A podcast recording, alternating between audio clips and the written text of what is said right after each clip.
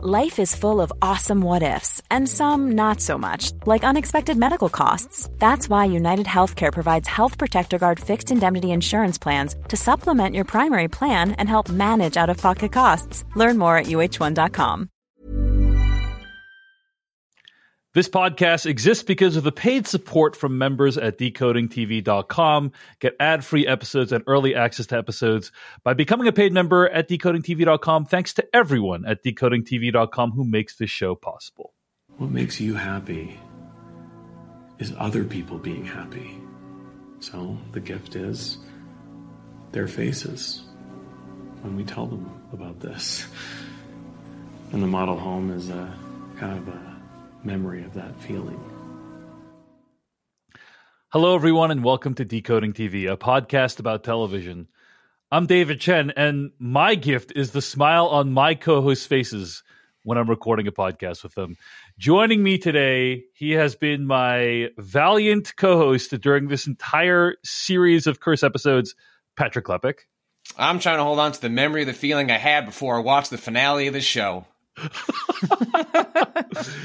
and also joining us, uh, a very special guest and also my frequent co host on This Week in Streaming. You've seen her work as Jessie Gender on YouTube. Jessie Earl. Hello. Uh, I just want to ask both of you: Is my uh, baby belly in shot right now? Uh, can you see it? All right. Uh, today on Decoding TV, we're going to be discussing the season finale, probably series finale, if we're all being honest, of The Curse, uh, which is streaming right now in Showtime Paramount Plus. You can find more episodes of this podcast at podcast.decodingtv.com. Email us at decodingtv at gmail.com. Find us across all platforms at Decoding TV. Uh, we are going to start by talking about our overall reaction to the finale and then move into a detailed spoilery recap. But before I do that, a couple of quick announcements. Uh, I mentioned uh, as I recorded the show with Patrick last week that uh, in the weeks to come, we're going to be shifting Decoding TV to a weekly format. Stay tuned the next few weeks. There's going to be a lot of stuff we're going to be covering on the podcast, including True Detective. I know Patrick Klepek's super psyched about that. Uh, you should expect to hear some coverage of Echo, Masters of the Air. Uh, so it's all going to be happening on Decoding TV. Just keep it tuned in at podcast.decodingtv.com. Uh, there are a few follow ups, a few emails we got at decodingtv at gmail.com that I thought it might be nice to address before we get to today's episode. First of all, I wanted to make a note of the music on the curse uh, the show. Like uh, we hadn't really talked too much about it patrick. Uh, but there are multiple scenes in the curse of people sitting in cars singing along to the music that's playing uh, in the car. And in particular uh, there's a scene where emma stone's character whitney is singing robyn's dancing on my own which is mm-hmm. a very appropriate song for her because I think that's how she, see, you know, pe- people sing the songs that represent how they see themselves, basically, right? Dancing on My Own, by the way, has been added to my regular rotation playlist after I watch this performance. You uh, never, you never heard? Oh, that's one of my all-time favorite. Oh, it, it's a great song. I, have listened, I've heard it before, but I was just like, I, I start, I uh, like on, um, I listen, subscribe to Apple Music, and they have, uh, uh, like Essen- you know the Beatles essentials and Robyn essentials, and so like I added Robyn essentials to like my oh, regular got, rotation. She has so many bangers. Yeah, like, she has so many bangers. Ton of great tracks. I've been uh, teaching myself how to play poker recently. I go to play poker and I'm just like listening to Robyn's dancing on my own, dancing on my own and repeat. Uh, that's how. That's how. You, poker playlist. yeah, that's it's on my poker playlist. So anyway, and then uh, there was also a scene where Nathan Fielder and Benny Safdie rapped "Dead Prez's Hell Yeah," which was highly enjoyable for a variety of reasons. Um, uh, because uh, you know, very uh, suitably, very appropriately, they don't use the N word; they just say N word, like literally the phrase N word instead of the actual N word. Would kill to see the dailies from that shot. Um, Must have been yeah, it's a, day to shoot it's a uh, it's it's a conundrum these days, you know, uh, that that uh, many white people, none present company excluded, I'm sure, have with rapping songs that have the N word in them. And uh, I, I, I don't know that there's any good solution for it other than not saying anything when uh, that word comes up. But I feel like the solution they came up with is just fine. I don't know. I, I don't know if you guys have any thoughts on that. I just I was, I was just like, oh, like I David Chen, I don't sing along to raps in general, uh, and so I've never come up to that. You know, come up to that problem. I can't before. memorize anything, so I'm safe. Um, I'm Yeah, good. I- I'm, I'm, I'm safe from this problem. Uh, I can't I, sing at all. but you know, but uh, uh, I did grow up in the in the '90s, and I'll say that's not the policy most white people had in the '90s. That is correct. that is correct. No. Wow. Patrick Klepek continues his description of his 90s crime spree. I told you Uh, I can't memorize things, David. Do not put this on me. I'm just speaking to the culture. I will admit to my crimes, but I'm not sure I would admit to that one. yeah, yeah, agreed, agreed. Uh, anyway, it, it's funny because obviously that's how those characters. You know, I, I think to some degree that's how Asher sees himself in the show, right? Uh, and um, yeah, I just think the music is a really interesting window into the character, so I wanted to give that a shout out. Okay, we got a couple emails at decodingtv at gmail.com. Let's start with this email about Jimmy Buffett. Uh, Andrew writes in to decodingtv at gmail.com. Uh, talking about our discussion of episode nine, uh, and he I'm not going to read the whole email, but he says, quote, when Whitney went to talk to her parents, her dad was wearing a Grateful Dead t-shirt. I'm not a, fa- a big fan of theirs, but it says something about how he sees himself. And then Andrew goes into this whole description about how he used to be really into Jimmy Buffett's music. Incredible story. Incredible And, story. and then he says, quote, eventually I saw Jimmy Buffett in concert and it was a cringe fest. He was fine, but it was the crowd that got to me. I was younger than his core audience and just saw old white guys wearing aloha shirts and inflatable parrots on their heads. Looking at these people, I just thought most of these guys are probably corporate scumbags and shills during the day and try to come come off with their costumes as relaxed guys who just like to have a fun time. Uh, the show was at MSG, which is not a big tropical paradise. I wore one of many aloha shirts too. After the show, I stopped listening to J- Jimmy Buffett's music for the most part, though a few of his songs I actually like, uh, but was done trying to force myself to be a big fan. The aloha shirts also went a bit deeper in my closet, except for when going on cruises or vacations. I know this is long winded and rambling, but this is how I saw Whitney's dad, and it made me cringe. Even though it wasn't a Buffett t shirt, I know the vibe her dad was going for and cringed when I saw it. Also, Asher was definitely pulling his little pud in the bathroom. I So, agree. I yeah. agree. I Yeah. agree. Anyway, uh, lovely email about how like just like a simple choice of which T-shirt this guy's wearing might tell you how that character sees himself. You know, so uh, any Jimmy Buffett fans on the podcast right now? No, but you're Guy, reminding me. I hope someone raises their hand. It's all I want right now is someone to admit to that. Jessie Earl. Oh, it just reminds me of a terrible, uh, like traumatic moment. I quote unquote traumatic moment, uh, where I was in the Bahamas for like a business thing that I was uh, at, and the people like instead of like actually going to like an actual restaurant, people were like, "Wouldn't it be funny if you went to Margaritaville?"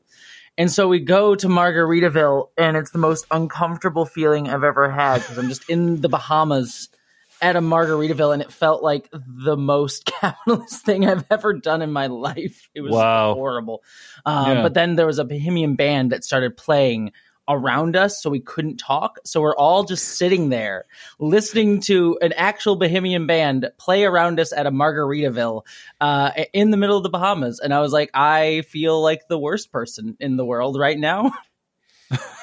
Fair. Sometimes you are confronted with the full extent of uh, yeah. uh, America's colonialist tendencies. Yeah, it was you know? like, oh, And, right uh, there. I'm like, great. I, I'm glad I'm here. This is this is wonderful for me. All right. Thanks for that email uh, from Andrew. I wanted to read this email from Curtis, and this is a good way to lead into our conversation about our overall thoughts on the episode. Curtis writes in to decodingtv at gmail.com. Hey, David and Patrick, I've enjoyed your coverage of The Curse. I love The Curse, or at least I loved it at the beginning. I thought the growing tension indicated writing that would lead to one of the greatest seasons of television, one of the great seasons of television. However, I'm starting to feel a little bit of lost syndrome uh, like the television show Lost. The show opens up more threads than it closes. It's not as tight as I thought it would be 90% of the way through. The concept and main thread of the titular curse often seems to get forgotten. I hope that this would be one of the best seasons, uh, like some of the best seasons of Arrested Development, The Sopranos, Succession, Fargo, and others. A classic season of bleak comedy television. After watching episode nine, I now believe there is a more than 90% chance the ending will be more like Lost or Leave the World Behind, an escalation of tension that disappointingly leads to a fart of an ending and then nothing. I hope I am wrong. Does any part of you feel the same way? End quote.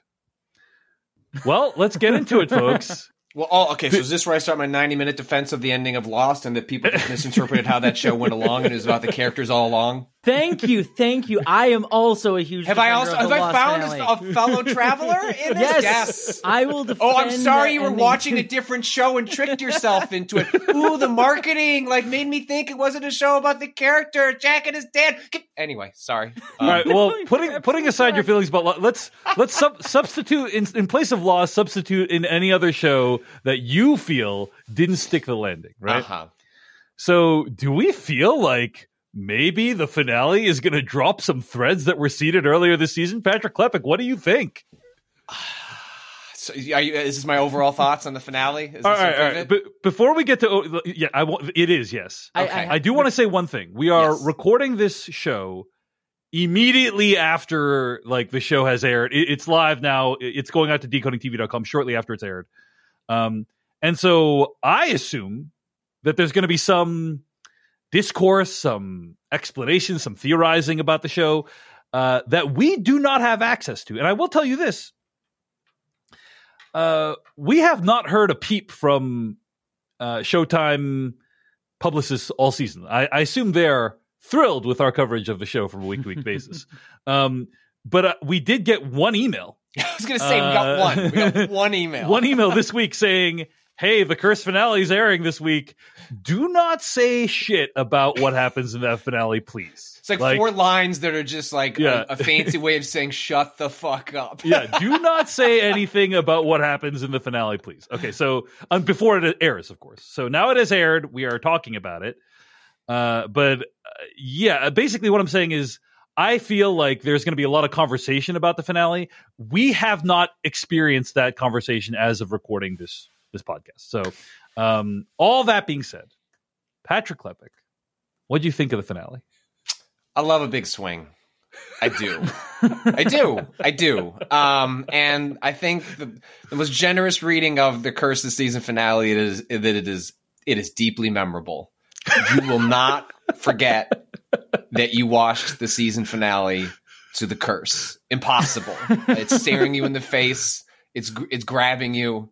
Which, which, by the way, is is more than you can say for I'm going to say seventy to eighty percent of shows. you know? Absolutely, Like- absolutely. Uh, and commitment to a bit in Nathan Fielder fashion, it's here. Like, okay, I get the bit. Like, are we done with this? Oh, we're not. Oh, we're not. Oh, we're s. Okay, so long story short, I did not care.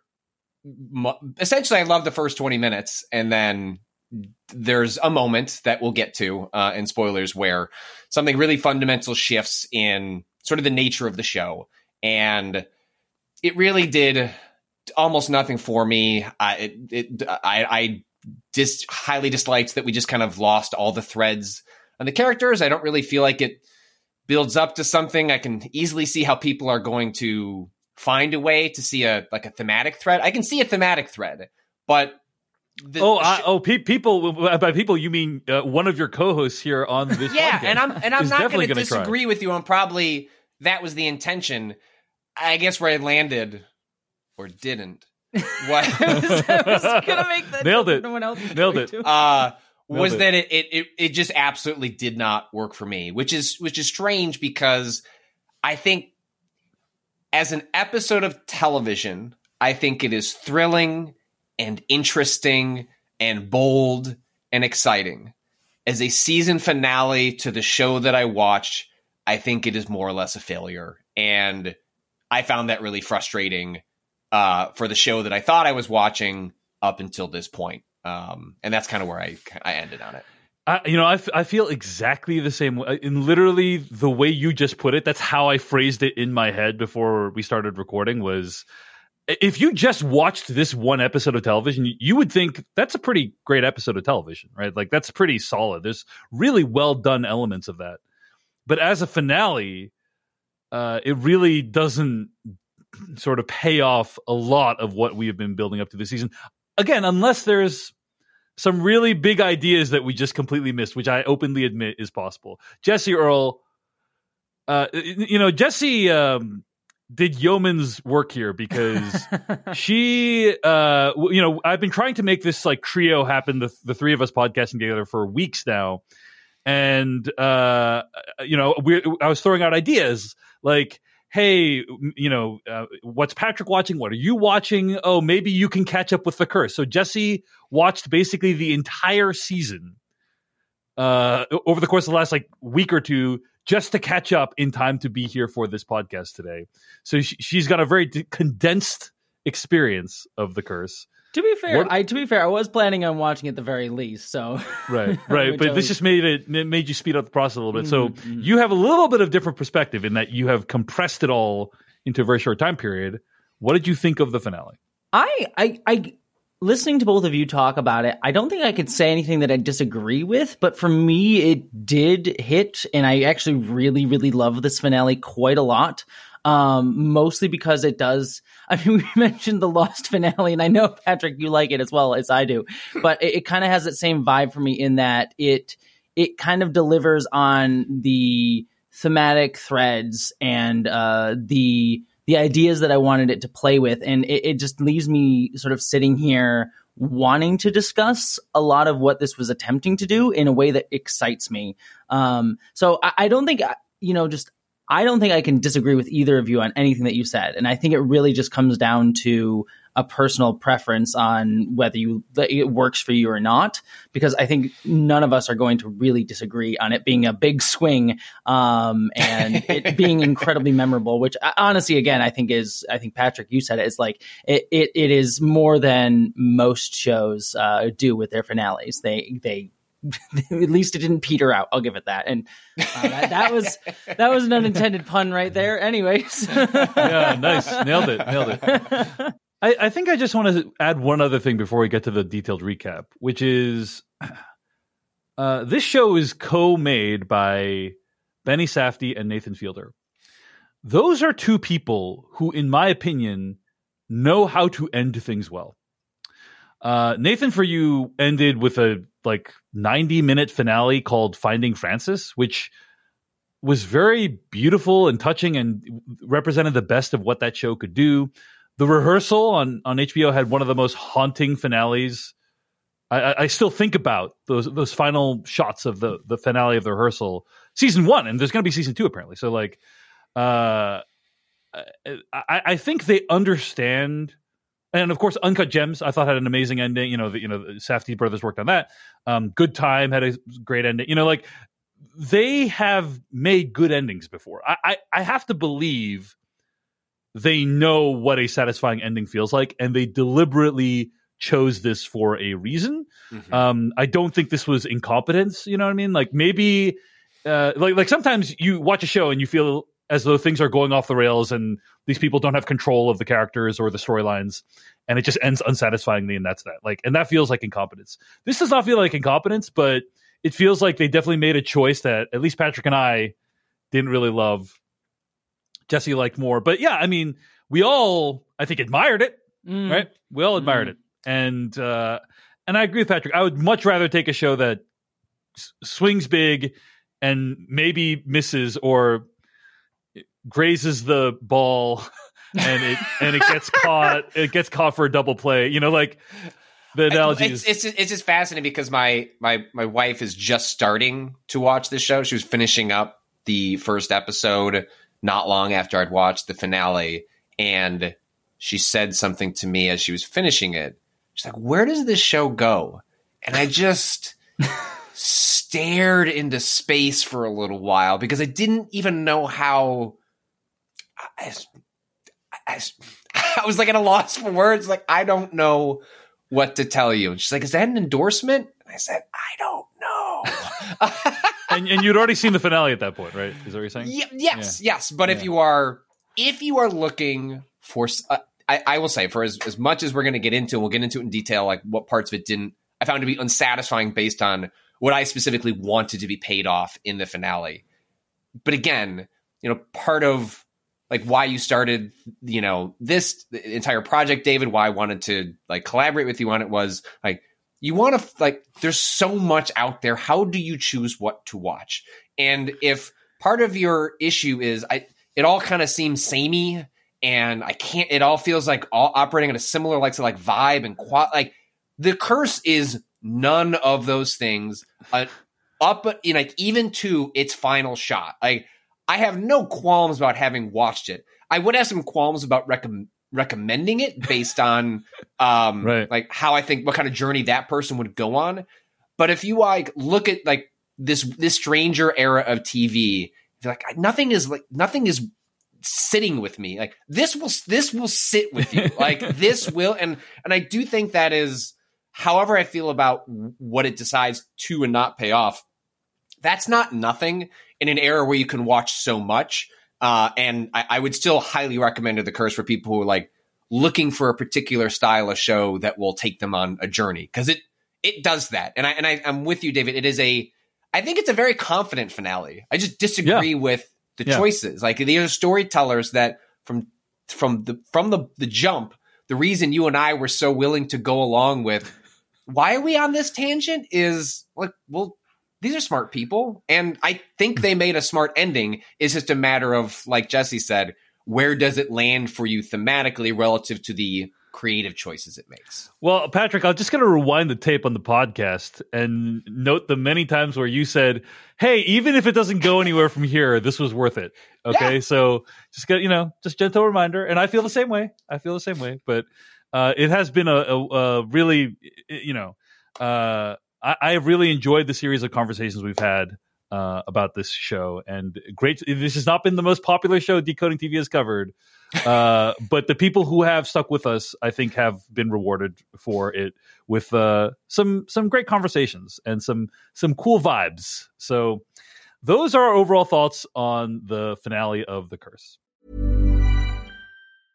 Cool fact a crocodile can't stick out its tongue. Also, you can get health insurance for a month or just under a year in some states. United Healthcare short term insurance plans, underwritten by Golden Rule Insurance Company, offer flexible, budget friendly coverage for you. Learn more at uh1.com. Burrow is a furniture company known for timeless design and thoughtful construction and free shipping, and that extends to their outdoor collection.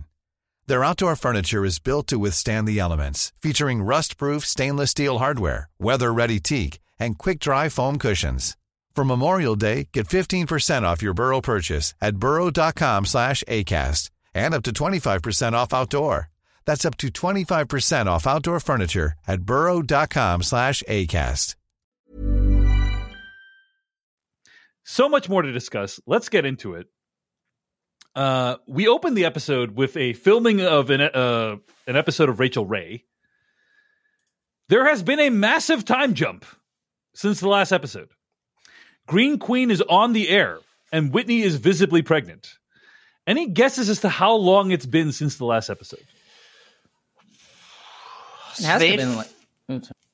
Oops. but they had filmed what two episode three episodes like we had only seen a fraction we've seen do we david i know you watch reality tv jessie i don't know if you do how long are reality show seasons generally It usually, the, I mean, it depends Yeah, on t- the t- channel, right? Yeah, 10, 10 to 13 episodes, but I'm not it's not clear to me that all the episodes probably all of them are live. Um but uh, uh, Whitney is like visibly pregnant, so she's showing. So that means what? Second, third trimester probably, right? Yeah, it's like Yeah, and seven, like- like yeah. yeah and like the the course of this episode seems to take place in a truncated period of time where like they're anticipating the labor coming any day now Oh yeah, so- yeah, that's right. That's- So Yeah. she's she's definitely like in the final days of the I forget yeah I- my I guess is two two years like at most right like that would Emma, be my, yeah, maybe my like guess. one year, you know. yeah, but like between uh, a year and two. Yeah, makes sense. the the biggest time jump we've had since the show began. And we open on Asher and Whitney guesting on an episode of Rachael Ray's cooking show where they're promoting the first season of their series. And uh, what what plays out is I, I measured it an eight minute long clip of the Rachael Ray show where there's minutes go by and you don't even know why we are doing this. like, and I was I texted Patrick like as you know I sent Patrick a couple texts as I was watching the show, um, because he had a strong reaction to the finale, and so he texted me, and then I, I texted him back. I said, "I admire the show's commitment. you know, any other show, some studio note would have said, "Hey, do we need to have eight minutes of the Rachael Ray show uninterrupted?" Uh, at the beginning of the finale episode, and uh, they would have gotten that note through, but not uh, Nathan Fielder and Benny Safdie. They have enough juice that they're like, we want to show eight minutes of Rachael Ray uninterrupted, and they were able to get it on the air. Just in Uh, time for some Sopranos uh, 25th anniversary too, because the Sopranos actor is there as well. yes. Uh, what uh, Vincent uh, Pastore, right? Is that what his Yeah, name yeah, is? Yeah, yeah. Vincent Pastore, who plays um, uh, Pussy Malanga on, or uh, Pussy Bonpensiero, Big Pussy Bonpensiero on um, The Sopranos. They're promoting his cooking. Uh, yeah, I mean, Jessie, what was your reaction to this whole opening sequence? I again, it kind of goes to what this whole episode is saying. I, I again, I loved this. Like this worked so well for me because the creepiness of just seeing them in the background smiling, just having that smile on for eight full Yeah. minutes because they're mostly ignored. Like they say a few things, and uh, Rachael Ray sort of like comments on it, kind of like pushed down. Puts them down a little bit, and then and then keeps going with the show, and they just have to sit there smiling, and it just kind of goes to the the whole vibe of this episode is just their characters. They just don't have any weight to them. no, no pun intended. Like they, they've let they they work so hard to try and like have this impact and say we're changing lives, we're doing things, and no one cares. No one gives a crap. And like the the most that she can get, uh, uh, that Whitney can get out there is like, oh, maybe like have a timer to take shorter showers. Like that's the only sort of piece of advice that Rachael Ray takes away um, from all of this like drama that we've been watching for you know nine weeks at this point. So it's just it, it, was just this, this very confident way of showing like they have no impact whatsoever in the way that they thought they had this great sense of like meaning and self-worth and it just means nothing to anybody that they gave a shit to talk to Yeah. Uh, I- m- one of my favorite moments in the episode is the smash cut from, Mm-hmm. you know, you're in Rachael Ray's crowd, and then smash cut to them like sitting, you know, in their house with the camera there, Yeah. uh, and it's like dead quiet, and they're just smiling for minutes because that's what that that's what their experience of it is. Mm-hmm. Uh, it reminds me honestly of a TikTok that still haunts me to this day. um, basically, like there's a whole there's a lot of uh, influencers on TikTok, and you know, uh, I once saw a TikTok that was like, uh, you know, this and and and that's how you make a green like green goddess dressing for your salad, you know, and and then it cut to like a shot from like you know 10 like 8 feet away from that person looking at that person recording that and just like turning off the camera and sighing and being alone in this big apartment by themselves. And uh and I'll never forget that of just like how what you see in front of the camera is like so different than the experience of making Mm-hmm. uh the stuff that you're making sometimes. Patrick Klepek any thoughts on this Rachael Ray segment? It was in a show that we have constantly praised for lingering, where shots go so much longer than is maybe even necessary, but the show makes it necessary because by having shots go a minute, five minutes longer than you would normally anticipate for the storytelling beat, it's creating its own sort of tension and world building like through that like that process. This might have been my absolute favorite version of those because it's it's not us watching. I mean, there's a level of cringe here, uh, certainly, uh, as as Jessie pointed out, like relative to the characters and the show they were trying to make and all that. But just sitting with the sh- this actual like fake version of a Rachael Ray episode for so long as like the camera goes away, like all right, we're making meatballs. Oh, he's singing. There's some sexual tension. I it was just it's patently absurd conceptually for it to have gone on this long and it's what it's, I it's almost like a Tim and Eric sketch kind of it like really style, is. I, right? I was Yeah. sort of expecting it to go fully awry at some point. Like, why, why are we sitting in this for so long? And it Right. doesn't, but it invites you to question yourself, as the show often invites you to question yourself, because I think it just, it just knows what it's doing. It is it is fundamentally aware that lingering in this show for this long is going to make the viewer go, why why are we doing this? It will make you question the nature of your reality, right? Yes, yeah. and I I adore it's it's part of why I thought like Right. this section of the episode is so strong because it feels like the show like you said David operating on all cylinders where it's taking its own little version of reality but then dropping it into a different version like with camera cuts and like staging that we're probably familiar with even if we don't watch shows like this you've seen clips from it yeah. and watching those worlds intermingle and dance is just I mean, it's just delightful. Like Yeah. I, I, I was upset when it was over. I was like, no, let's. Is this? I mean, for a moment, I was like, is it possible? Yeah. like the whole finale episode is going to be a Rachael be Ray episode. It was in. It was in the cards. Like Yes. it was in the cards once we got past like minute seven. Yes, yes, absolutely, absolutely. Any of you have opinions on Rachael Ray? By the way, I actually have made several of her recipes before. I like she she was one of the people that helped me learn how to cook a little bit more because her recipes are like really simple and accessible. So some people think that she's not, you know. There's a lot of there's some snobbishness in the food community, and some people think she might not be as refined and sophisticated. But I'm a fan, so it's good. Whatever gets you to cook more. Like, Good, like yeah. the, go, the, the gateway to getting into like cooking for yourself, how easy it is to make better meals for yourself. Whatever gets you in that door. So if, you know, for Yeah. someone it's Rachael Ray. Who cares? Good to see Rachael Ray still getting work. You know, that's all. I'm saying. No, she was great here. Like I would, I would love to know, like what was the pitch on like getting this to happen? Like, to- like this feels like Safdie's Fielder like pulling like right? like favors in somehow. Like someone knows somebody. Like just how does this? Yeah. How do they appear on the show that nobody's gonna watch to like do this bit? I don't. It's yeah, it's delightful. yeah. It looks like they recorded a whole segment and everything. Anyway, all right. So uh, later, the couple are having dinner, and Whitney reveals that she's upset that Green Queen is exclusively a streaming show and isn't available to watch on "quote unquote" actual TV, making it hard for people to find. Uh, I found this pretty ironic, considering they're talking about how inaccessible their show is on a streaming service that no one watches. on a streaming service that no one watches. Uh, excuse me, Paramount Plus, the home of Star Trek. Come on, you can't. Yeah, that's true. Trek I mean, is wasn't nowhere it is. essentially over the almost over the course of this show uh, uh, airing has been like the shuttering of the Showtime brand, right? As it gets in, isn't that? And it's more or less that is true. correct. That is correct. That is a thing that happened. Yeah, it is now Showtime is now simply called Paramount Plus with Showtime, very elegantly, and um, yeah, it's it's uh, a little bit silly. Anyway, and by the way, by the way, yes, Paramount Plus does have some good stuff. No. Uh no obviously we spent an entire season covering the curse so it's not like we have any No, uh, but it's just like it's probably not one of the top streaming services. Uh, they did reference HGTV Go, I think, uh, which is an actual service as far as I can tell. It's their version of an on-demand service. So anyway, uh, but the show Green Queen has been greenlit for a second season. Whitney reveals a new irritation with Kara, who apparently has quit art and started criticizing rich art collectors. And that is the last we hear about Kara on the show, right? Like that's it. That's the last mention.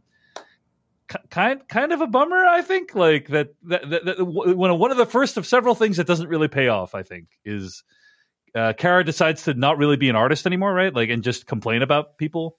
yeah, um, I, I think I uh, like on paper, if you were to tell me that's the conclusion of Kara's arc in the show and her relationship with uh, Whitney, that makes a lot of sense for the character. But it is one of those instances where it feels like the grand idea for this episode becomes so all encapsulating Mhm, mhm. that this plot is just sort of wr- written out. It's like it's Yeah. it's a fine ending to Kara and Whitney, but instead of seeing it, it's just sort of shuffled off to the side because we need to get to the like predominant, you know, uh, Yeah. portion of the episode. It would have been nice to see Kara again in the finale, just because I had gotten pretty invested in that character as the show went on. Even So a then- text message, you know what I mean? Like, there, I think there were better ways to display it other than what feels like a throwaway line. in in in my to defend it i kind of like it as well because it it plays it from their perspective of her. And for the most part her interactions throughout the show is when she has been brought into or whitney has forced her way into her orbit. Um and so we've never really had shots or scenes if, if i recall of her by herself or not very many of them. And so to have this sort of be like oh they're just talking about her casually offhandedly, it roots us in their perspective, which is the same thing with like the Rachael Ray segment as well. Because even though we're watching it from Rachael Ray's like the the show itself, it we are empathizing with Asher and Whitney in that sequence, is why it's so uncomfortable where we sit there for so long because we're like paying attention to them just smiling in the background. Um, and so, like, again, here it's almost as if she's the background to their own story and just sort of getting shoved off. And you get this resentment from Whitney as well about, like, oh, this is like she's still getting more attention than me for quitting art. Um, and, and it's just sort of this, again, this trying to centralize themselves and keeping us in that perspective of them mm. while also um, sort of like highlighting how they're very kind of bitter people in a lot of ways. Mm. Fair. Uh, Asher then shows a present he got for Whitney, a small scale replica of the house Abshir's family has been living in. The replica represents the couple gifting the house to Abshir. Uh, the gesture seems to genuinely move Whitney, but she's immediately concerned about losing money. Asher, however, isn't concerned about going broke anymore because he believes they could survive on love alone. Uh, so, anyway, Abshir and I'm sorry, Asher and Whitney go to tell Abshir about the gift. He's confused and concerned about who's going to pay for the property taxes. Taken aback, Asher and Whitney agree to pay the taxes. Abshir then pushes further, asking for the property tax money in cash to help his credit situation. Instead of being welcomed into the home and thanked, Abshir shuts the door and the two leave. Let's talk about this whole sequence a little bit. Uh, I, I think this is like very classic The Curse. You know, it's these two people thinking, "Oh, we're doing this really kind thing for this guy." And it's going to be this big deal. It's going to be this seminal moment in his life. And instead, he's got other things on his mind, you know, and he's doing other stuff and he has like 50 things he's worrying about and uh and it doesn't go off it doesn't come across as as they want it to. I want to ask you guys your thoughts on this scene, but I also want to ask what did you guys make of the fact that there is a guy in Abshir's house? Now, I, I have looked at, I, I have studied the tape.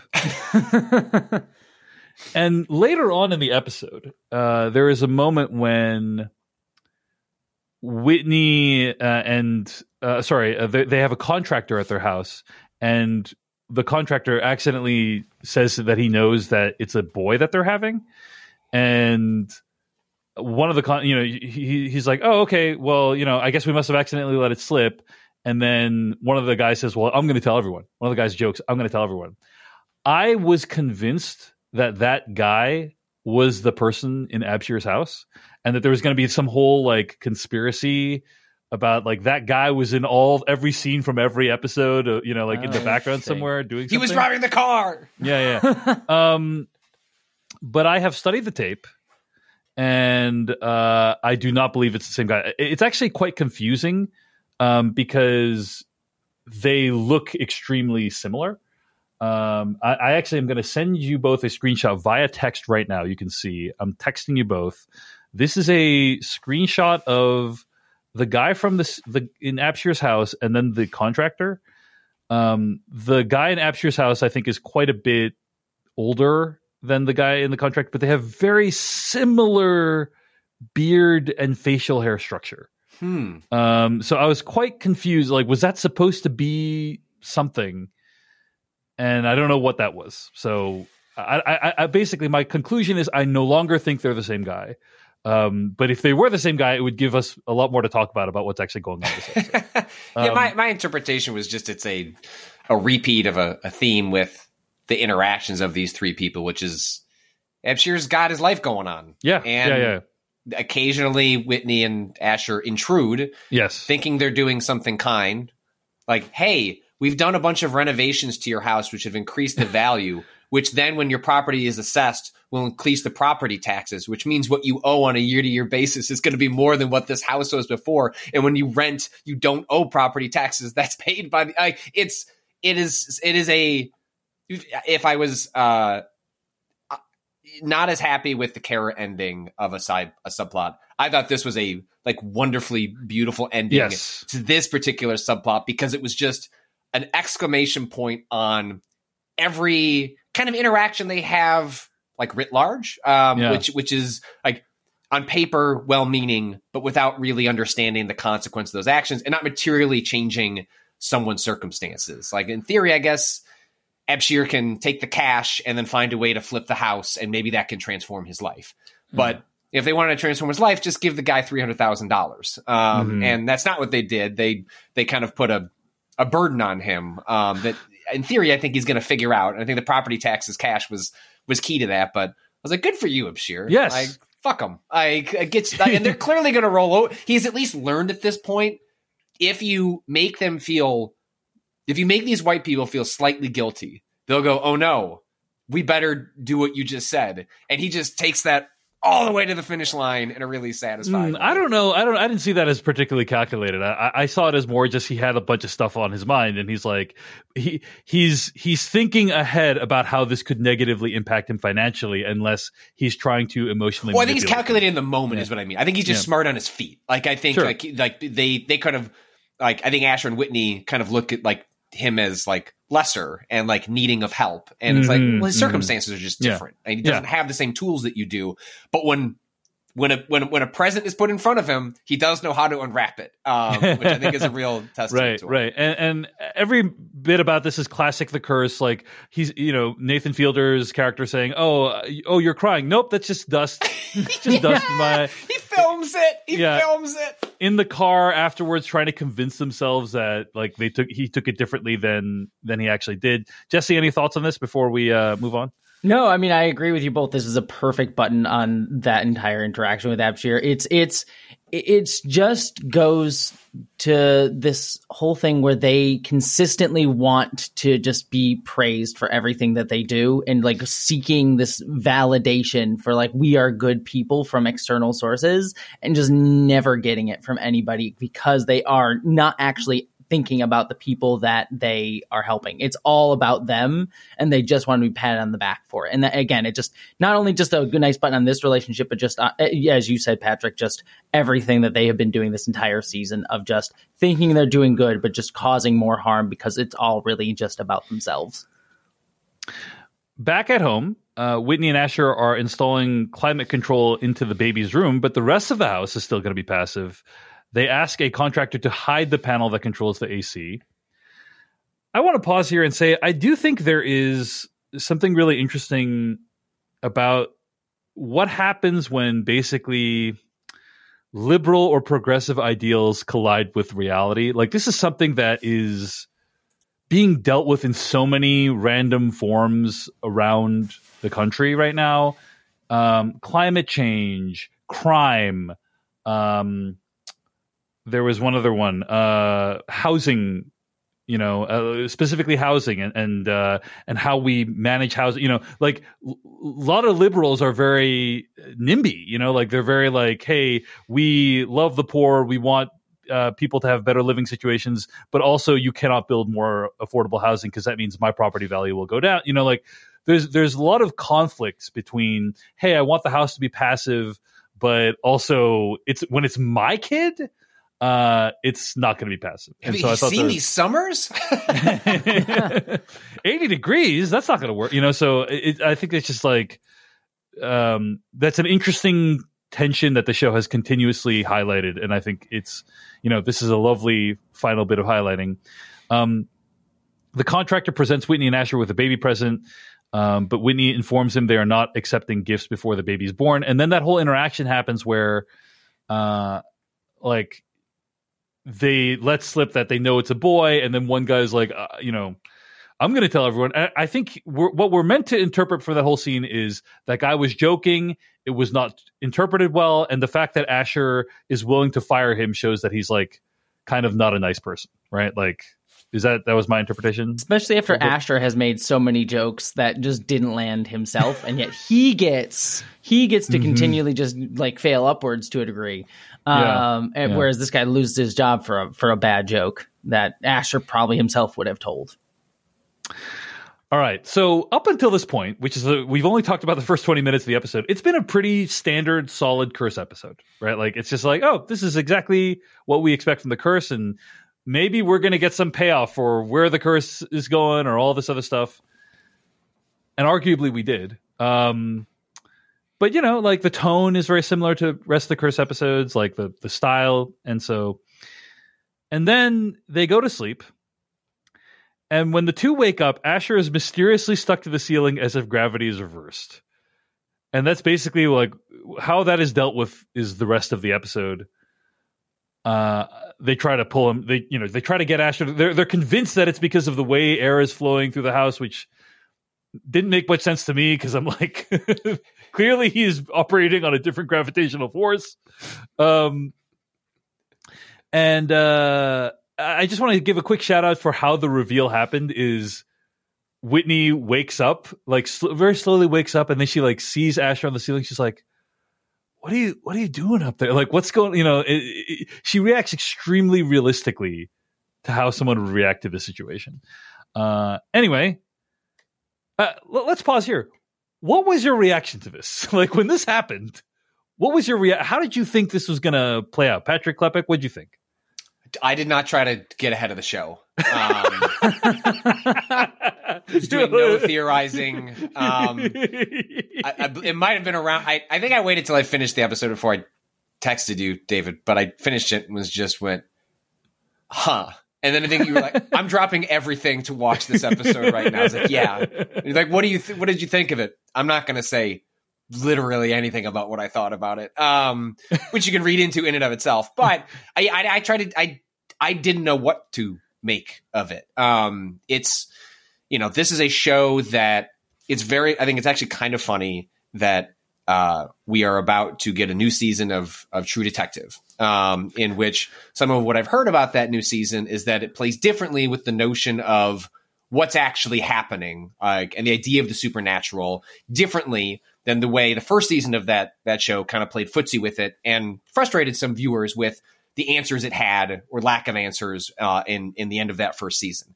Uh, and here, that has been a refrain that you and I have gone back on. Uh, David is what is is there a nature to this reality, or is the curse merely metaphorical, thematic, emotional? People are more, you know, like it's trauma. Like we we aren't sure, and uh, even though what occurs here is a fundamental shift in our sense of reality, physics, gravity, the show still doesn't clearly answer like what's going on. And so I just my I just locked in and was like, okay, this is what's happening now. Much like if you just woke up and the and the sun was just blue. Well, I don't know. What am I supposed to do about it? The sun's blue now. I go on with my day, and I, that's how we treated this episode. Was I genuinely could not tell you how this is going to end, and I now know how it ends, and could not have told you that's how it's going to end. And so I mostly just took it at face value. And again, it was sort of in, in, in, part with my feelings on the show as a whole was I'm willing to go places with this show that seem like it's veering because if they're veering, I, I want to veer with them. And, and that was, that was my thought on it when, when this shift occurred. Jessie, any initial reaction to Asher being on the ceiling?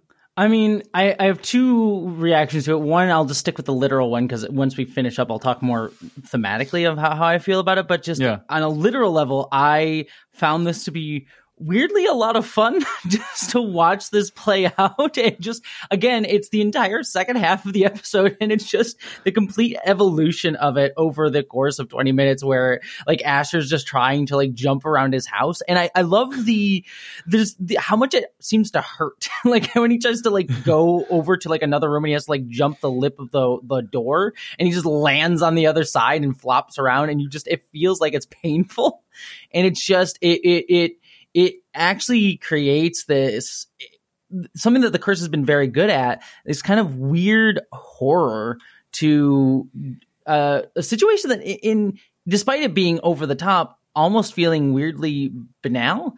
Like it's just him like trying to get around his house in a in a strange way and it, and just trying to like grab the phone or use like a vacuum cleaner to grab it and things like that. Like it's just very simple and yet it just creates this very creepy vibe that is more over the top here, but I go back to like the uh the episode where he's like looking at like the um the f- camera footage and there's that horror music playing the entire time and the very uneasy feeling of that. Um it, it's it just it it worked incredibly well on a literal level for me that I just I I was having fun just seeing it evolve all the way to the point where he's in the tree like desperately holding on for his life. I just want to say, on a technical level, I thought it was all very impressive. Like, Yeah. At no point did I doubt that it was Asher being pulled upward gravitationally. Like, I didn't feel like, oh, that's Asher on, you know, that's Nathan Fielder on wires, or there's something else. It felt like, honestly, they uh, had a set that they could like turn upside down and then motion controlled the camera somehow so that they could film him you know. But then they have them interacting too. They which is like wild to consider how they even accomplish that. So I, I just think on a technical level it's a huge accomplishment what they were able to do with asher's gravitational field being reversed. Um which is not something i ever expected to praise about this show. But yeah Here so we are. so uh now on the one hand i'm i'm thinking to myself like i'm trying to think I- I don't know if I'm playing into their little game, but like I'm trying to think to myself, what would I do in Ash's situation? You know, what the one thing I wouldn't do? Go outside, Yeah, Yeah. no. because nothing is protecting me from falling upwards into oblivion. And it's definitive Oh. proof of your situation. Whereas where he finds himself open to interpretation from outside observers. Mm-hmm. Mm-hmm. Um. Anyway, uh, but th- that said, he, he's obviously in a very stressful situation. You know, his wife's going into labor, uh, and he, his gravitational field has been reversed, and so it's like, you know, who, who knows what I would do in that situation. Um, Whitney begins experiencing contractions. They call the doula to help them out. Um, Asher manages to crawl out of the house, still stuck to the ceiling. Uh, the doula attempts to bring Asher down, but it nearly sends Asher shooting into the sky. Asher slips, but is able to grab onto a tree branch and prevent himself from flying up further. Uh, the doula leaves with Whitney, but calls Dougie and asks for, for his help uh, while the fire department makes their way to Asher. When Dougie arrives, he's skeptical Asher is actually stuck, believing it's fear of becoming a parent uh, that is leading Asher to cling to this tree up there. Uh, Dougie also recognizes this is a good opportunity for footage and seeks out a drone. Simultaneously, Whitney discovers she's going to need a C section in order to birth the baby. The fire department believes Asher's just choosing not to come down and sets up a spot for him to safely fall from the branch. Asher tries to explain he needs to be tied to the fire truck, while Dougie asks the fire departments to re- to wire a microphone to the tree branch so he can talk to Asher. They begin cutting down the tree branch, causing Asher to have a full meltdown.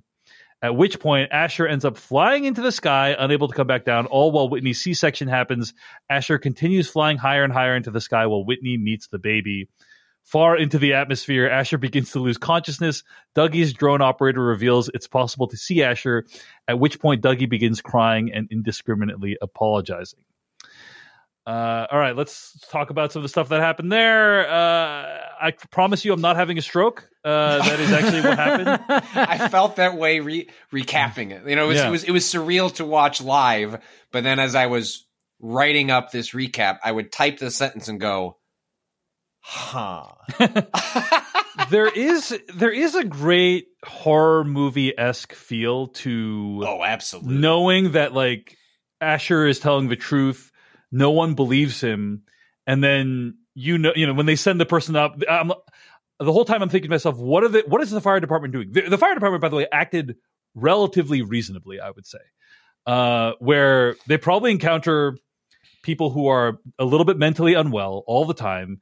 And the last thing on their mind is that this person actually is going to fall upward into the sky. The, the the the primary thing is, hey, let's get this person down safely. Very very reasonable.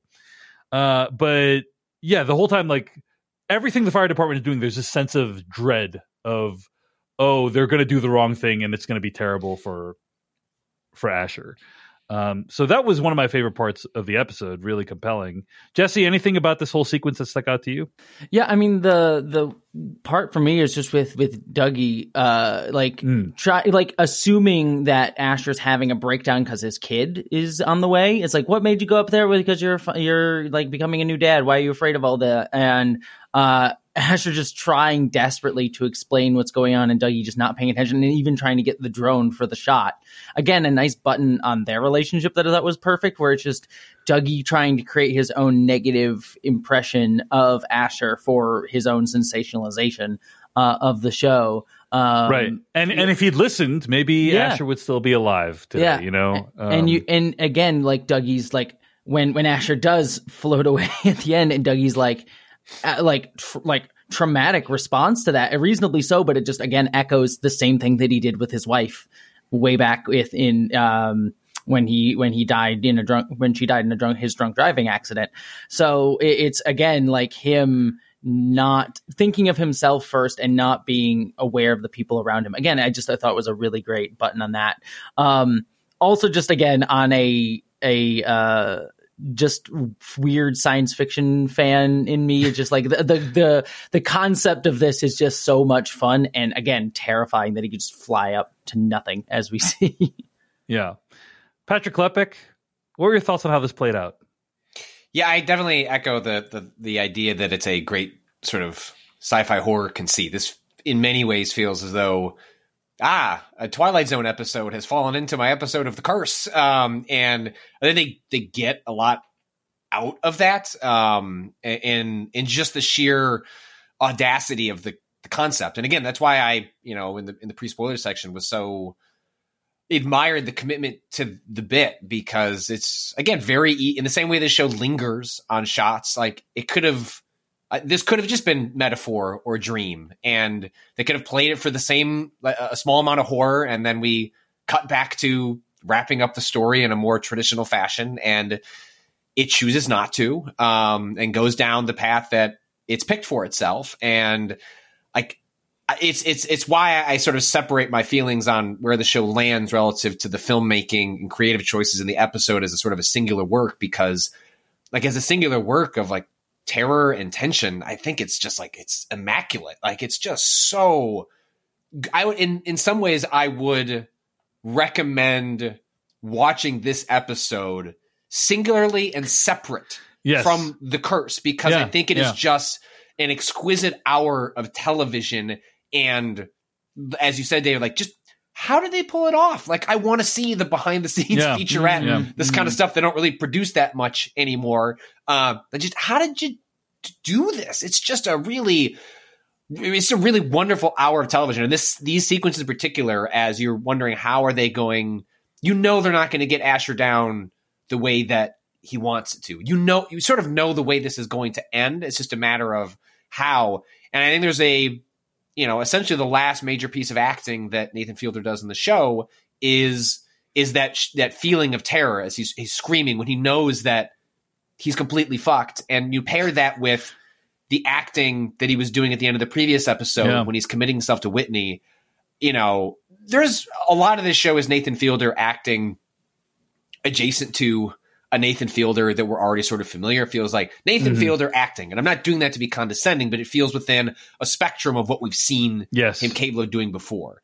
And then the end of the previous episode and that sequence of horror in particular really shows a intensity and range of uh, Nathan Fielder that I didn't know the didn't know the boy had it in him. And I, I you he sells how scary this feels for him in that moment in a way that like really got to me. Um, it's like, and again, it's it's real testament to how I was able to be in the moment with the episode, even as I was sort of breaking it apart from my feelings of the show as a as a full arc. Completely agreed. I think he he really stretched himself. You know, he directed many of the episodes. He really stretched himself, and I always admire when an artist tries to do something they they haven't shown before that they can do publicly. I will say the one thing that really bothered me about this whole sequence was if I was uh, Nathan Fielder, he was clinging to the tree from above and just just shift it so that you're on the bottom, and then you can show people that you're actually falling upward, my guy. Like then. Uh, then oh, people right, might he see. could have separated yeah. his hands. He right. could have. He could have. He could have. Well, he was clinging, so he was like, you know, clinging as though he was about to fall upward. But if he just tried to climb to the bottom, quote unquote, of the tree yeah. and just shown that he was, you know, then people would be like, oh, something's clearly amiss here. Um, why is he stuck to the bottom of that tree? That makes no sense. and probably would have been uh, more safer for him as well because at least have something under him. Yeah, absolutely, absolutely. Well, the velocity at which he leaves, it's like the pull. It's not right. gentle. You know, yeah, we've yeah. used the term float. Floating is the wrong word. He, my man is shot out of a cannon, like in terms of like the the, the speed yeah. at which he leaves. You know, our the atmosphere, and so if you imagine the tension that must be have on his arms in order to grip. Uh, yeah, like it's, yeah. it's no wonder that he doesn't last all that long. Right, right. Uh, yes, sure. Uh, fair, fair enough. That's a very fair plot explanation. Uh, and also, if they did what I said, then the sh- the episode wouldn't have happened. So, um, our, our, our last shot of Whitney shows her handing off the baby and smiling, uh, looking into the middle distance while Asher floats above the earth. The show concludes with a series of slow shots through Espanola, uh, concluding with Dougie trying to explain what happened, and some neighbors wonder if it was a stunt for the show. All right, folks, I got two big questions for you. Okay what happened? and question number two, what did it mean? Right? Like, what was the show trying to say with what was going on here? Jessie, Earl, do you have an interpretation of what happened at the end of the curse and what the show is trying to say with this ending? Yeah, I think for me, I mean, I think literally it's sort of showcasing that there was some form of curse that Asher was dealing with. And I think it kind of, what it means to me kind of plays on two different levels. One is it plays on the level of just focusing on the character of Asher in this moment, where he, we saw at the end of last episode, he sort of like, prof, like professes like he's going to be everything for Whitney. And Whitney's whole point as she was saying in the episode that she forced him to watch was like, I become his whole world. Like I don't feel like he he actually sees me. I'm just this symbol that he's using that he's like giving himself to and putting on a pedestal. And then he sort of he his response to that is to do just that and to just say i'm going to give everything to you i'm going to recommit to this relationship by just again putting you on this pedestal and it means he just subsumes himself completely in her and has no real sense of identity in any way, shape, or form. Like even earlier this episode, he has that sort of like moment where he talks about his Jewishness and he like says like, "Oh, well, you're just as Jewish as me because like th- there's nothing that invalidates your Jewishness just because you converted after the fact." And she just sort of tosses it off and like this this part of his identity she just doesn't have she just doesn't have any association with or even care to like be interested in really. Um, and it, and I think it's just this weightless feeling to Asher just showcases that he's just a weightless person. Like everything about him is just he just has no impact on the world or people around him in in any meaningful capacity outside of just being the second person to Whitney. So I think it fits that. And I've been also thinking about because I, I I was as we were watching the show, a lot of this is steeped in indigenous culture, and I was sort of thinking because I was wondering if there were ever going to be like a literalization of the curse, and I think someone in the from an email was asking about like what what does the curse mean, and have we lost that? And one thing that it made me think about just with that title is um, have either of you read the book Ceremony? Um, which mm. is a fairly well known um, Indigenous American novel from, I believe, like the 70s, um, sort of like an influential work. And it, it, it deals with a lot of things in it. But one of the elements of it that like was interesting to me when I read it was how the main character of that novel, who's this indigenous man who's suffered a lot of uh, trauma and indignities by living in America, um, is him trying to understand and incorporate white people into his view of himself and his culture and his history. And one way he was able to do that and sort of try to incorporate into his trauma and how he's been treated and how he views the world is to talk about whiteness as this curse. And one thing that like a discussion on whiteness is is just how it's this colonial attempt to sort of homogenize all these cultures and erase any sense of identity outside of like subsuming to the colonialist identity. And so it, the idea of a curse it, being tied, like overriding this whole series that is very much deep in indigenous culture, and this idea of Asher just being this non-person, just weightless person, uh, sort of ties into this idea to me about how like colonialization not only just oppresses all of these people that you know white people coming in with their like attempting to try to like do good for the community quote unquote but just ultimately hurting it by trying to fit everything into what they want the world to be but also not having an identity for themselves and just like losing themselves into the abject nothingness of this um like like melting pot homogenization of culture um, and trying to force everything into that as well. Like we had uh, with uh, the one the whole like eating the meat segment of like you just take and you take and you take and you don't even question why. And so I, I feel like this idea of like asher becoming this weightless person of just floating away and and dying in space and it being tied to this idea of the curse that sort of loomed over the whole series just i think just ties into that discussion of whiteness and colonialization and its and its impact on marginalized people um, both indigenous folks black folks and others that sort of like just been a through line through the whole series which was sort of my interpretation of this Beautifully said. So the the falling upward is this literalization of the curse and all of like Asher's flaws, basically, Mhm, right? mhm. And and that's kind of why he does what he does, um, or what happens to him happen. hopefully hopefully that made sense yeah, no, that was that was really that was really lovely. Uh, Patrick Klepek, any other thoughts about like what happened and what it all means? Do you think? Well, I'm really glad you had Jessie go first. Um, because this is so you you prefaced this discussion on we don't have any sense of the discourse and this is the quintessential kind of show where you watch it and go huh? And then my first instinct is like i want to read Mm-hmm. like a bunch of really smart writing from like a bu- like a bunch of people like what did you take what, what what did you make of this? And um and use that to inform like your broader interpretation of the work. Like it, it is it's rare that like so many shows benefit from all that like and I, I love reading like weekly TV write-ups. Like that's why I like doing this podcast. And so like this was that kind of show where like absent that I'm just left to like sit in my own void and go huh well I guess the show is over. I mean, you know, it's it's not hard to look at, you know, in, in, in many ways. What you know, what what Jessie was pointing out, like you know, Whitney was extracting from Asher and the presence of this child, uh, the fact that you know, labor was happening that day, sort of represents. Well, she got what she needed out of Asher. Like she's the Green Queen, and now she also has a child.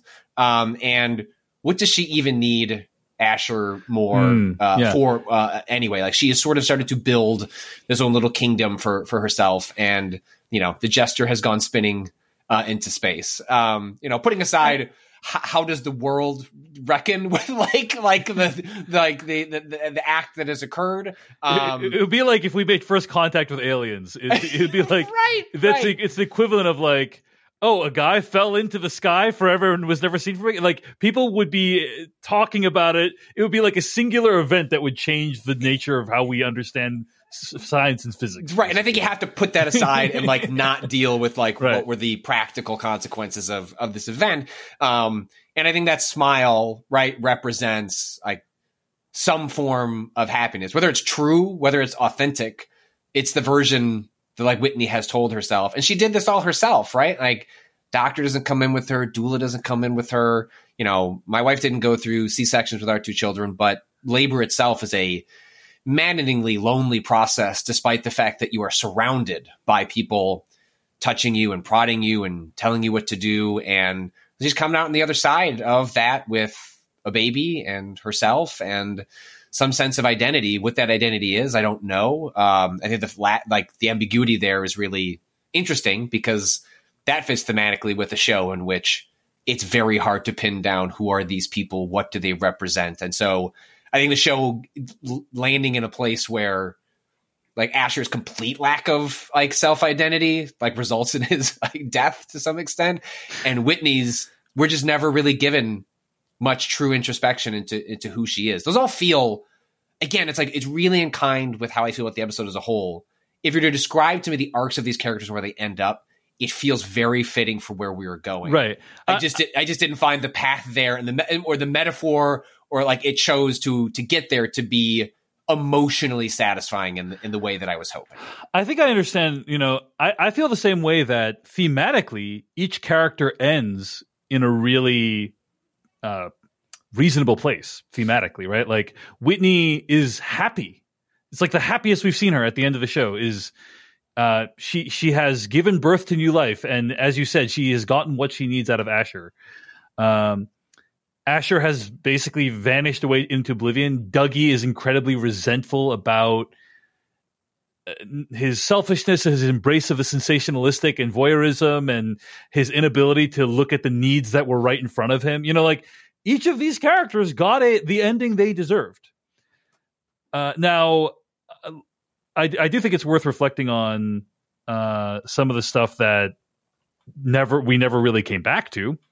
Um, so, for instance, uh, I'm a little bit bummed. Like we never saw Nala again and her sister. You know, uh, I guess the whole s- resolution of the casino subplot was just as a plot device for revealing kind of uh, a, a plot device for like moving Asher and Whitney's relationship along is kind of my sense. Like there's no nobody nobody cared to what Whitney's family's like slumlord right business, the, the like, slumlord thing we, no we never saw we never saw Uh, whitney's family again. I, I do wonder like to what extent some of those things are like intentionally we left them out or they just like ran out of budget because they spent so much millions of dollars on making it look like nathan fielder was flying into the sky you know like uh so i'm i, I am openly or, or recreating an entire segment of the Rachael Ray show complete with audience members and so on like uh and by the way they really you know they really go all the way with everything like they could have done the Rachael Ray thing without showing the audience. They could they could have mm-hmm. done it in a way that like disguised the fact that you know like but they didn't. They they wanted to do true to life. I think they show like really graphic depictions of the c-section as well. Like they you know Yeah. they clearly made up like a but they didn't have to do that. You know they could have just like hey here's the baby. But they wanted they really just wanted to sh- make everything feel as realistic as possible. And i think that is um one of the ways that this final episode has its emotional impact is the entire show has been filmed in a very we're using security camera footage way where it's like we're just barely grabbing these shots. You know they're stationary locked off shots most of the time observing people from far away. We're like kind of scientific people studying. So that when this moment happens it is so jarring and discordant in a way that it wouldn't be if this was filmed like a conventional TV show, like this, like The Sopranos, or something. And and and I do think that that is um, worth giving some credit to. You know, uh, that, basically the rest of the show was configured for this whole sequence to be as disruptive and upsetting as possible. Um, the, the the entire rest of the show feels like it leads up to this moment in a sense. Go ahead, Jessie. Sorry, uh, the the point that you just made me think about with the way they filmed the C section was reminding me of how they filmed this the different births in House of the Dragon, which in a lot of different ways felt very sensational and very much hyper focusing on like look at these uh like look at this like very violent birth that leads to the death of these women or the the harm of these women in all of these uh all of these uh episodes and here again, it's played like very matter of factly, and that sort of jumping against like the final kind of line of the show, which is they the people around having watched Asher float away, being like, "Oh, what are they doing this for? Oh, for a TV show." Um, which in in many cases is true. Uh, but uh, again, just going to that sensationalization of everyday life and just the matter of fact way we see um, the C section and her like this birth just played very like just like right like documentary felt very much like it was in line with the message of the show about like how we sensationalize the lives of the people around us and actually don't empathize with them.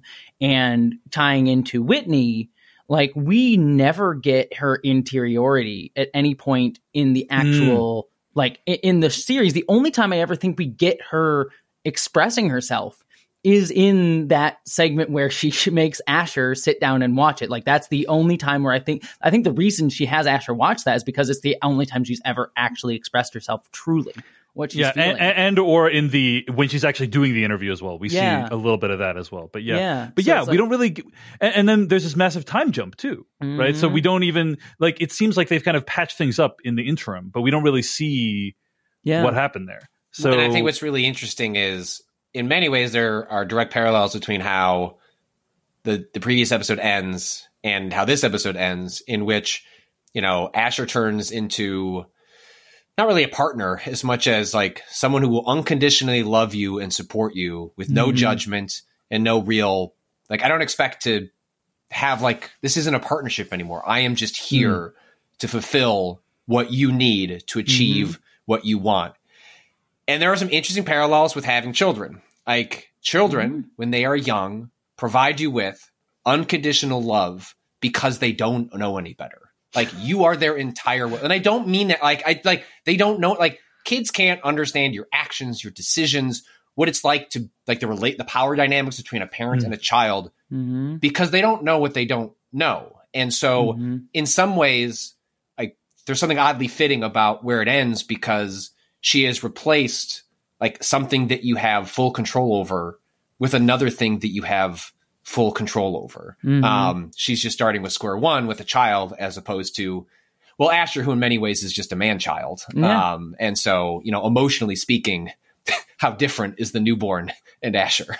And it goes to like the same whole thing of like she just extracts things from people around her. And she denies that she kind of does it too. Like she doesn't want to be seen like her parents who are landlords. Uh she doesn't want to be seen by i- i- as like doing harm to this community. She always wants to be venerated.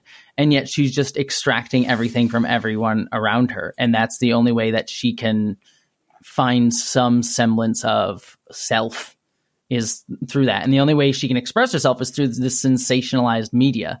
Um, because she's always also she's also playing a role and again tying into that idea of like discussing whiteness and like what what what our culture does to many people and like forcing them into pre-described roles that doesn't allow them to be themselves and just having to be put into these power dynamics that they really don't have any ability to navigate. Like all of us are put into some level of power dynamic because the way our society is built.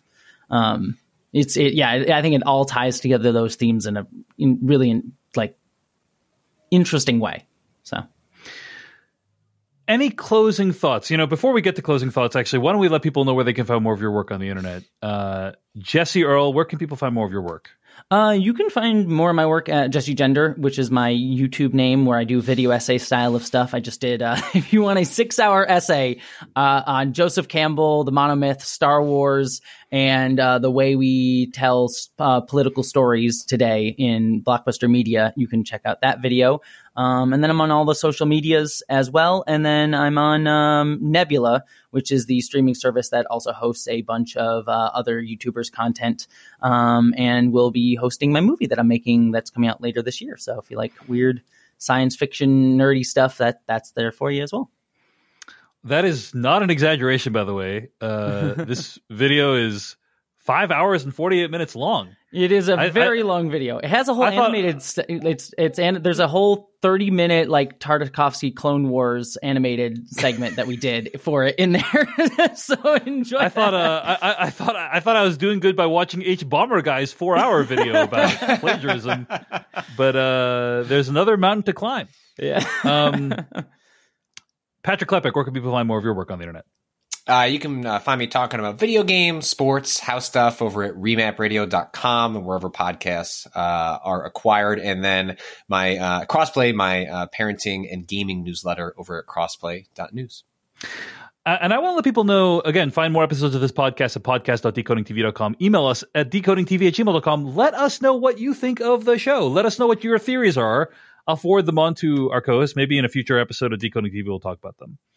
Uh, but yeah, uh, stay tuned to Decoding TV for a lot more stuff coming this month and in the next few months. Closing thoughts on the episode. I mean, in the end, I feel like Whitney kind of won. You know, like that's and and I think we all knew that she would win, and uh, but she got, she got what she wanted, and Asher's out of the picture, and like you all said, uh, she, uh, you know, she's Green Queen got renewed for a second season, even though it's going to be on HGTV Go, which will be merged with Paramount Plus slash Showtime. I don't know. Uh, Space Boy, she might be on actual TV on season two. Yeah, Yeah. yeah, yeah. That's right.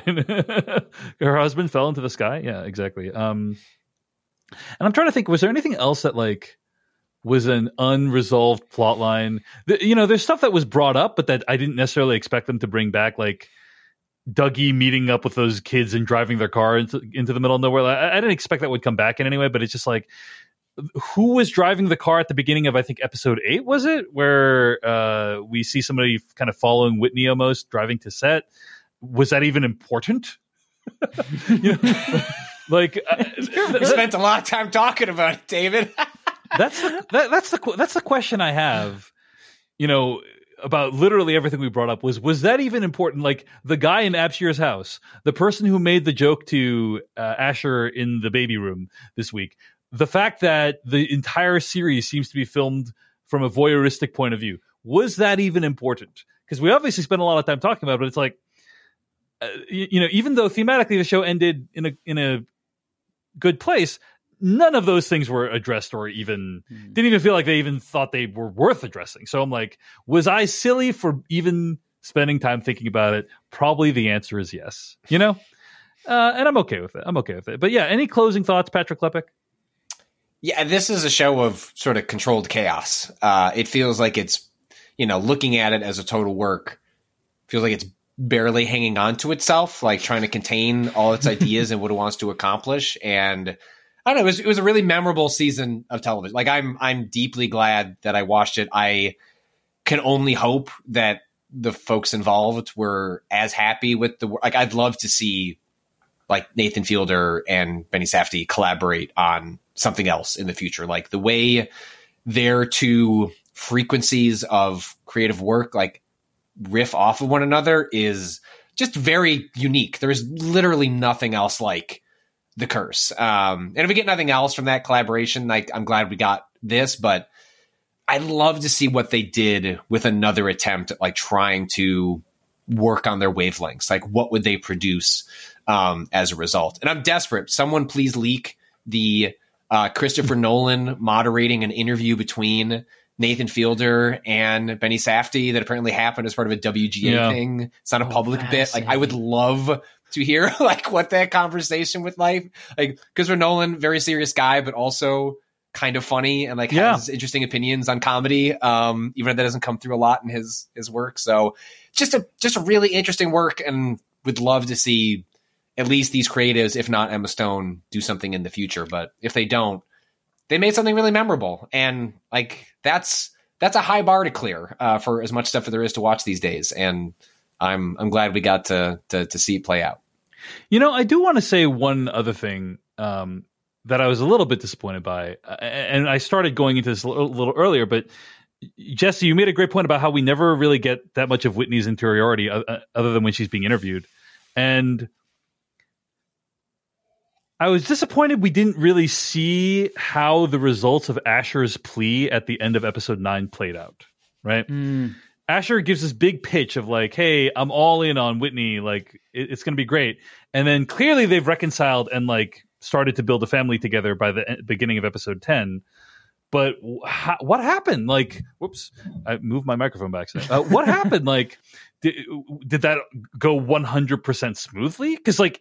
We don't even know. We don't even know like what Whitney's feeling on Asher is in episode ten. That's kind of my biggest problem with the finale. Is is the all, all the falling upwards into the sky like just takes over so quickly. We don't really get a sense of like is she deeply conflicted about this? Is she loving it? Everything's great. That was that's the one thing that I feel like I'm really bummed we didn't really get a get an answer to. I actually, So- my read on that was that she just she she hoped that by showing this sequence because she couldn't really express it herself, and so she showed the sequence to Asher, being like, "This is me expressing myself." And then when Asher's response is to just do the thing that she said she didn't want, which is just him just subsuming himself to her, she just she just closed up. And like the beginning of this episode to me just showcases like she just kept going along, being like, "All right, I'll have a baby, we'll get the show out." And, like it just felt like she went into just like script mode, where it's just like, "All right, I there's nothing I can do, and I'm just going to just kind of be dead inside." And just go. Th- it really just like felt like she just went through the motions. And then when he died at the end of this episode, when she extracted everything that she she needed out of him, it's like finally she can be a person is kind of that vibe uh, that Yeah, I okay. got from it. And so I, that was Great- sort of my great. impression of it. But- Yeah, yeah, I, that's a very solid reading and uh, very smart reading, and I think uh, none of none of that is like said out loud, but I think it's a very like reasonable uh, reaction to the film. All right, Jessie Earl, you want to take us home? Any final thoughts? Uh, I mean, the only thing that I'll sort of add, because I think Patrick said everything really, really well. I think this is a, Yeah. a phenomenal season of TV, and whether you uh, end up feeling uh, like you like the finale or not, I think you'll have a bunch to talk about, as we clearly did. Uh, the only other thing I'll add is I just want I, I want to shout out Emma Stone because she was fantastic throughout this entire season. Like everyone was great, and again, Nathan Fielder like showcased he had more acting chops than I would have thought. Not that not that he was ever I ever thought he was bad, but certainly had a lot more range. But Emma Stone just really was the highlight of this entire season. She was fantastic, and I think uh, she deserves any and all accolades she gets for for the show. So, hundred percent, hundred percent. All right. I want to give a huge shout out to Patrick Klepek for joining me for the series. Stay tuned to Decoding TV next week. We'll have more news on what is to come. Thank you to Jessie Earl for joining us for today. This is awesome to have your insights, Jessie. And until next time, thanks for listening to Decoding TV. We'll see you later. Goodbye. Small details are big surfaces, tight corners are odd shapes, flat, rounded, textured, or tall. Whatever your next project, there's a spray paint pattern that's just right because Rust-Oleum's new Custom Spray 5 and 1 gives you control with five different spray patterns. So you can tackle nooks, crannies, edges, and curves without worrying about drips, runs, uneven coverage, or anything else. Custom Spray 5 and 1. Only from Rust-Oleum.